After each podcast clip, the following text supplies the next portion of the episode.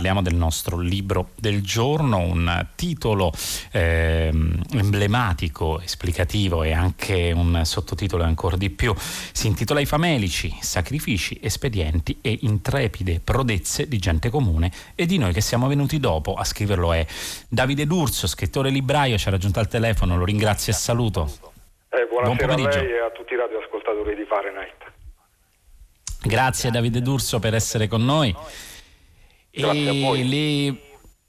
allora, cominciamo a raccontare questa storia che è una biografia familiare che in qualche modo si interseca, anzi, eh, diciamo più che in qualche modo è praticamente una eh, biografia anche nazionale perché ci racconta eh, attraverso una generazione e le generazioni successive, perché al centro di questa storia c'è un padre e un figlio, per l'appunto la voce narrante è quella del figlio, il padre l'oggetto della narrazione, potremmo dire quella che è l'evoluzione, l'evoluzione del nostro paese da uh, un eh, eh, paese diciamo, di boom, di ricostruzione dopo il dopoguerra, eh, ma caratterizzato anche da una frugalità, da un impegno politico e da uno spazio pubblico dove l'ostentazione diciamo, eh, non, trova, non, trova, esattamente eh, diciamo, lo spazio che, invece, che vediamo invece eh, in questi anni. Ecco, per arrivare appunto al nostro presente si passa attraverso una trasformazione. Questa trasformazione è quella che vede il protagonista di questa storia, il padre per l'appunto, eh, cambiare, eh, diciamo, da, eh, passare da un lavoro, un lavoro eh, una dimensione del lavoro mh, diciamo più eh, di sacrificio a quella imprenditoriale. Però partiamo dal titolo, Davide D'Urso. Chi sono i famelici? Beh, i famelici sono questo pezzo d'Italia, questa piccola borghesia, almeno nella mia indagine quella specifica generazione nata nell'immediato dopoguerra che ha avuto la fortuna di beneficiare di questo benessere, o meglio, come scrivo nel libro in più occasioni, è approdata al benessere economico degli anni del boom e poi quel benessere si è riannodato a quello forse più aggressivo, ma non diversamente foriero di ricchezza degli anni Ottanta, per poi arrivare all'oggi. L'idea sottesa del libro è proprio questa, cioè cercare di raccontare quella generazione e soprattutto di rispondere alla domanda cosa sono oggi i famelici. E dal momento che, insomma, oltre il grande contributo delle grandi città, eh, Roma, Torino, Milano, Napoli, è, questo è un paese fondamentalmente costituito da una miriade di comuni e piccole province, ecco questo pezzo di paese di estrazione contadina ha vissuto questo percorso che è durato 50 anni e la domanda che si pone il libro è come è cambiato alla fine il paese. E direi anche, aggiungerei, che la domanda sottesa è anche come è stato raccontato questo pezzo di paese, perché la sensazione è che sia stato raccontato da chi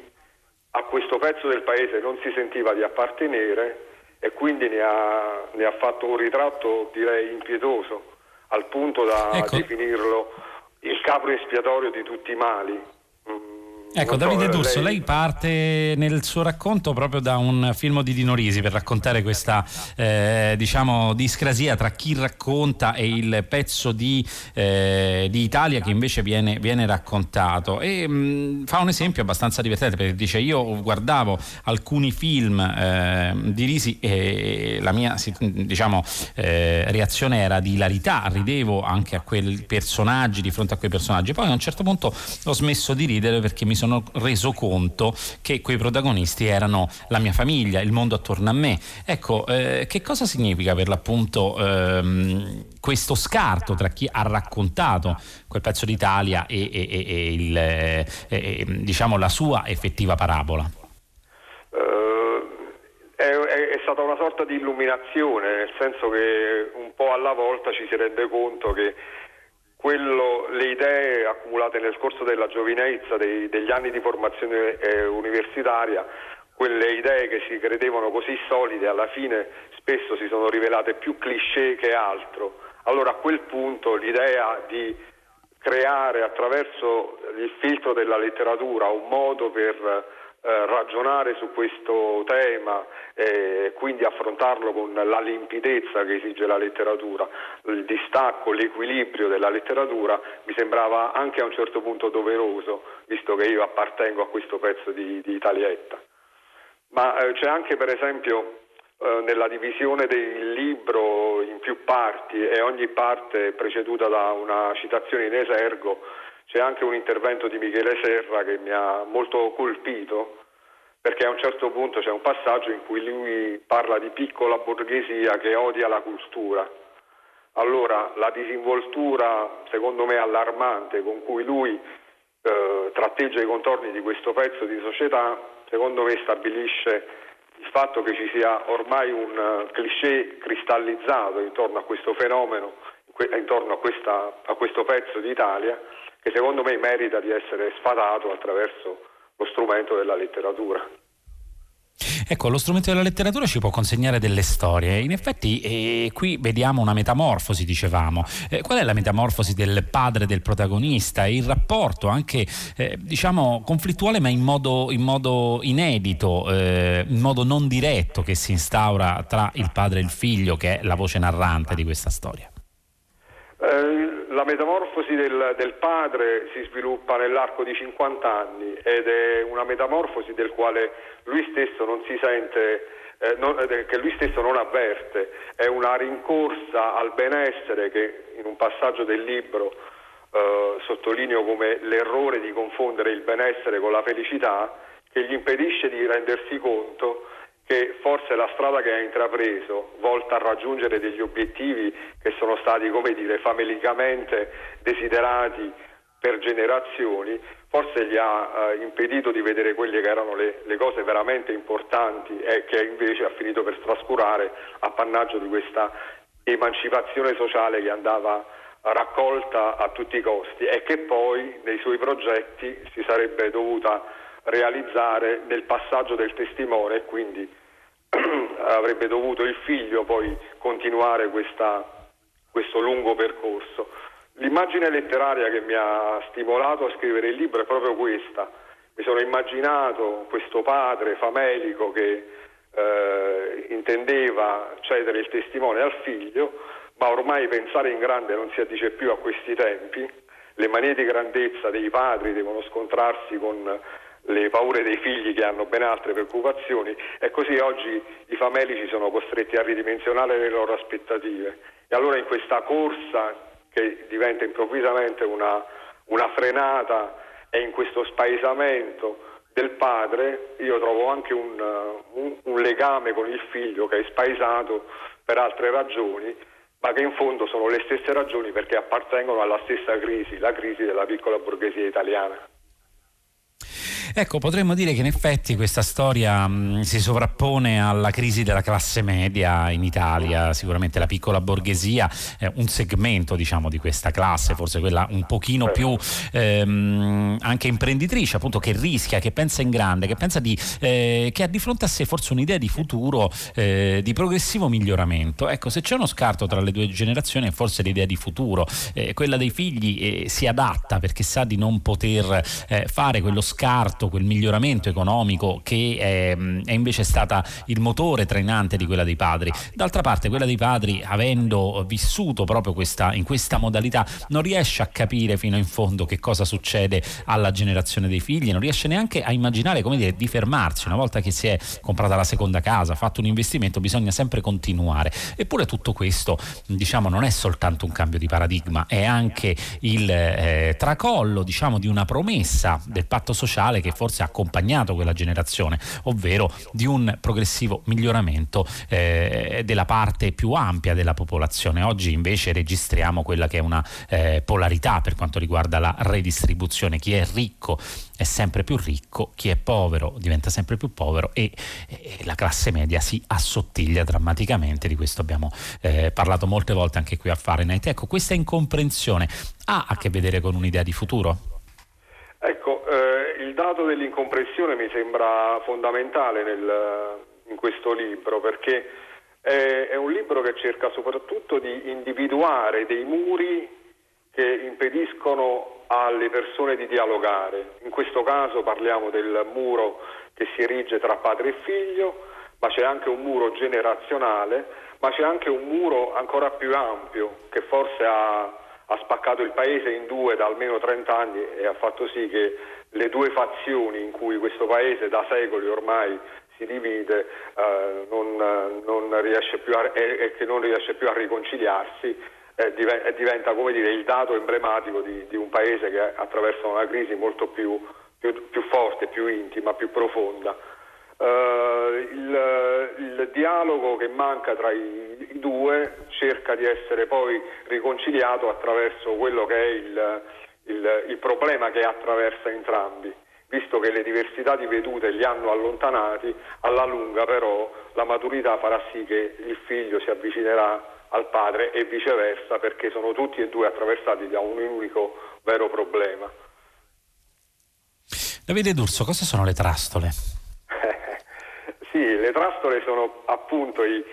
i classici espedienti, i, i soliti subdoli stratagemmi per aggirare le regole le regole di una comunità di cui nessuno dei famelici si sente veramente parte, perché sono spinti da un individualismo sfrenato che almeno a mio giudizio rappresenta un poco lo specchio del paese. Eh, ci sono tante piccole parole messe in corsivo che tendono a stigmatizzare certi atteggiamenti, eh, certi cortocircuiti che i famelici pongono in essere, anche divertenti, perché in fondo questo è un libro caratterizzato da una profonda indulgenza. Non c'è una, un indice puntato, ma più che altro una condivisione di un problema e la speranza che si risolva avvicinandosi l'uno all'altro. Uh, per esempio, mi sembra anche dai, dai vari lettori che mi hanno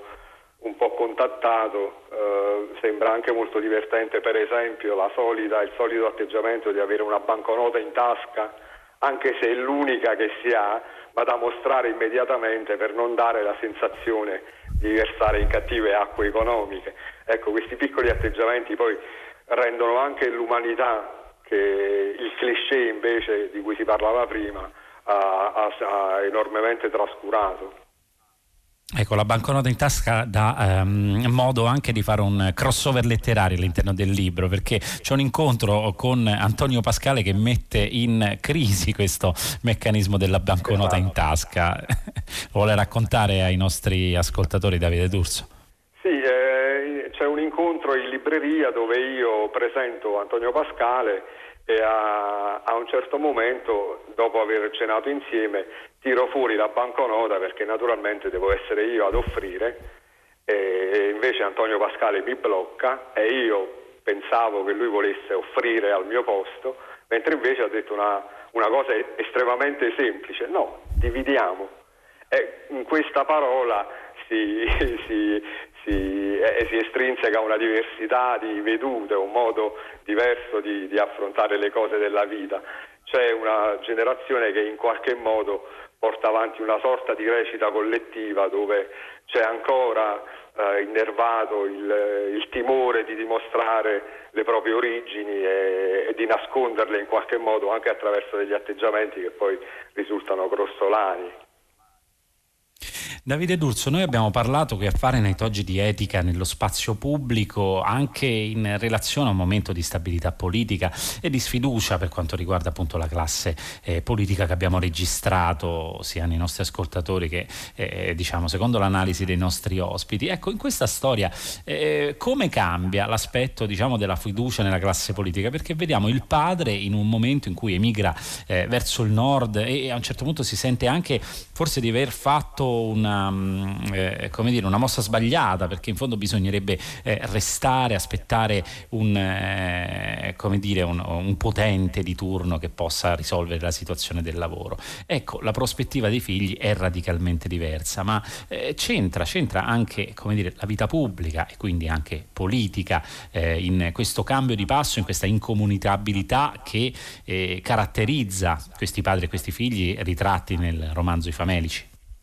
Beh, questo è un libro che partendo dalla spiegazione di un piccolo mondo interiore legato a un rapporto padre-figlio, naturalmente analizza un pezzo di società e forse riesce anche a dare qualche spiegazione rispetto al relazionarsi di questi famelici eh, rispetto anche alle, alle, idee del vivere comune e al rapporto con la società. Eh, mi sembra che a un certo punto del libro, se non ricordo male, si parli di, di questa sorta di fascismo all'italiana dove c'è sempre il principe di turno cui a, a, a, pigliarsi per cercare di trovare una via d'uscita in un modo o in un altro. Ho la sensazione che nel corso di tanti anni questo genere di approccio non sia granché cambiato. Forse le generazioni successive hanno un po' più di imbarazzo, ma eh, è anche vero che sono più disperate delle precedenti e quindi forse anche loro malgrado sono costrette in qualche modo ad assecondare questo questo genere di, di atteggiamento e, e, adesso davvero è diventata una sorta di tragedia esistenziale perché se prima forse le generazioni non avevano nemmeno gli strumenti culturali per capire che non sono queste le, le cose che vanno cavalcate, oggi purtroppo forse i ragazzi sanno anche molto meglio che non è questo il modo giusto di vivere, ma le alternative sono veramente eh, pochissime. Io lo so per certo perché eh, dirigo una libreria e il numero di curricula che ricevo giornalmente è veramente è tragico, è veramente una situazione molto molto complicata, specialmente dalle nostre parti. E, ed è veramente triste assistere a tutto questo. Non, non, credo, non vedo una via d'uscita al momento. Mm, mi viene anche da pensare a, al, all'atteggiamento di questi politici che è, è, è veramente avvilente. Mm, stavo riflettendo qualche tempo fa a, a, un episodio che si verificò a Roma quando Nanni Moretti eh, salì sul palco del, del comizio e se la prese con il centro-sinistra perché mentre lui non era un politico e quindi ave, aveva difficoltà a dialogare con il diverso da sé, loro che erano politici avrebbero dovuto trovare le, la forza per dialogare con chi la pensava diversamente. Ecco, questo atteggiamento un po' da prepotente che oggi campeggia sulle pagine dei giornali ad uso dei politici non mi sembra molto diversa da quello dei, non dei famelici. Nel libro scrivo proprio che una cosa è la piccola borghesia italiana che ha fatto anche tanti sacrifici e ha un altro tipo di approccio alla vita molto più genuino, fatto anche di sogni e di candore e poi c'è un paese di mezze calzette che dovremo prima o poi trovare la forza di affrontare e, e vedere di e trovare una via d'uscita a questo genere di buco nel quale siamo, siamo caduti. Ecco, Davide D'Urso, se c'è una cosa che mh, contrappone le due generazioni, il padre e il figlio in questa storia dei famelici, è anche però l'intraprendenza, potremmo dire. È vero quello che ha detto lei, la generazione dei figli si trova in un momento anche di disperazione, di non saper esattamente come muoversi in, un, eh, in una situazione di crisi che sembra non avere una risoluzione immediata, ma soprattutto eh, molte delle possibilità sono già probabilmente state esplorate. La stessa crisi impatta anche sull'intraprendenza tendenza eh, dei padri, però senza adottare la retorica eh, chiaramente che vede eh, i figli oppure le generazioni più giovani, chiaramente in questo caso come eh, delle generazioni eh, prive di mordente, però eh, quella intraprendenza, eh, quanto caratterizza eh, la generazione del padre in questa storia? Quanto è importante? che tipo di fiducia era? Come dire, eh, nel, nell'averla smarrita per la generazione successiva, forse si consuma l'atto più grande del solco che divide queste due figure. Sì, la, la contrapposizione da questo punto di vista è netta. Io ho visto nelle figure dei padri un esempio di dedizione al sacrificio, di voglia di sognare, anche una diversa eh, condizione economica ha permesso loro di ottenere più facilmente i risultati che hanno ottenuto, però al di là della condizione favorevole sono certo che l'energia che loro hanno messo nella vita che hanno condotto è veramente un esempio che forse le generazioni successive dovrebbero seguire perché alla fine eh, come dire, c'è un, un passaggio nel libro in cui dico che più che, che altro il loro tipo di essere era fare, cioè l'idea comunque di darsi da fare, di eh, anche affrontare per esempio il famoso eh, problema della, dell'immigrazione con tutti i danni che ha arrecato a questo genere di, di, di esperienza,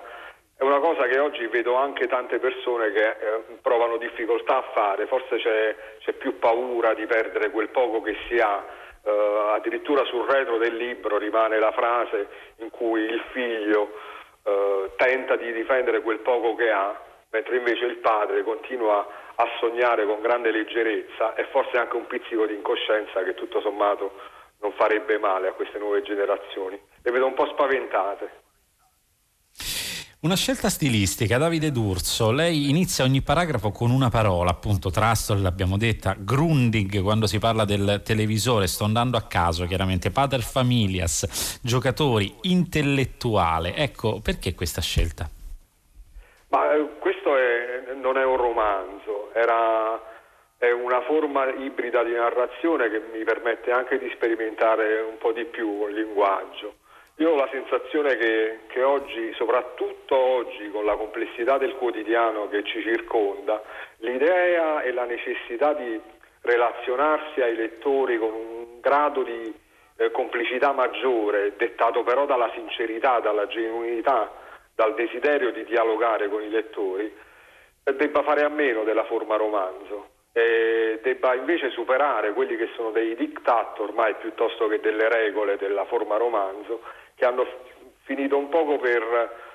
eh, smarrire di senso l'intera operazione della forma romanzo. Voglio dire che tutta la fiction che è a monte del, del libro, Franchini la, la, la chiamerebbe cemento bruto, cioè tutta questa operazione per arrivare a raccontare la cosa che sta veramente a cuore, forse a lungo termine sta un po' stancando i lettori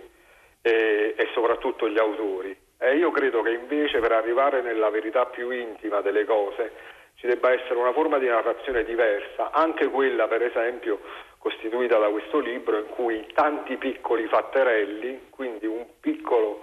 eh, eh, tassello di un puzzle molto complesso, aiuti a entrare nella vicenda e a fare in modo che poi ci sia un dialogo più in, intimo con, uh, con, il lettore. Anche per esempio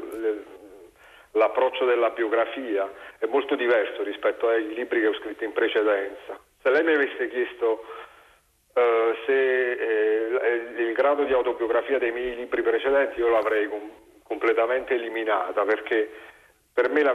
fino a prima di questo libro uh, avevo scritto un romanzo in precedenza, in quel caso uh, l'autobiografia mi serviva solo per dare verosimiglianza al contesto. Però a, a, pensare alla mia vita, non ho mai pensato che a qualche lettore per di più a pagamento potesse interessare. In questo caso invece, siccome ho la sensazione che la letteratura abbia la necessità di non solo di accogliere e di consolare il lettore, ma forse anche di metterlo di fronte alle proprie responsabilità, mi sembrava necessario con la mia autobiografia anche dimostrare al lettore che ero io per primo ad assumermi le mie responsabilità e a mettermi in gioco per poi arrivare a dialogare con il lettore. Ecco perché il libro è, cost- è costruito in questo modo. Bene, io ringrazio Davide D'Urso e i famelici ci fanno fare un viaggio all'interno appunto di un'Italia, della piccola borghesia, ma ci lasciano anche molti interrogativi in questo rapporto di incomunicabilità con i figli. Di quale sarà l'Italia dopo i famelici? Lo stiamo scoprendo, lo scopriremo sicuramente, ma intanto il libro di Davide D'Urso in questa sua forma ibrida, sperimentale, ci aiuta a mettere a fuoco alcune delle criticità e degli interrogativi che hanno accompagnato le generazioni dei padri e quelle dei figli. Grazie Davide D'Urso per essere stato con noi. Grazie a voi, un saluto a tutti i lettori di Fahrenheit. I Famelici è il nostro libro del giorno di oggi, pubblicato da Bompiani eh, ed è appunto il romanzo di oggi a Fahrenheit. Le nostre conversazioni, ve lo ricordo, sono poi sempre disponibili in eh, forma podcast eh, sul sito raipeleradio.it. Eh, Fahrenheit finisce qui, vi attende Luca Damiani tra pochissimo con 6 gradi. Io vi porgo i saluti della redazione, Giosuè Calasciura, Michele De Mieri, Lea Gemmato, Clementina Palladini, Daniela Pirastu, Laura Zanacchi. Franchi. In console si sono alternati Gaetano Chiarella e Simone D'Arrigo, mentre Benedetta Annibali è stata in regia. Un saluto anche da Susanna Tartaro, come sempre alla cura di Fahrenheit e Graziano Graziani che è stato ai microfoni vi augura una buona serata.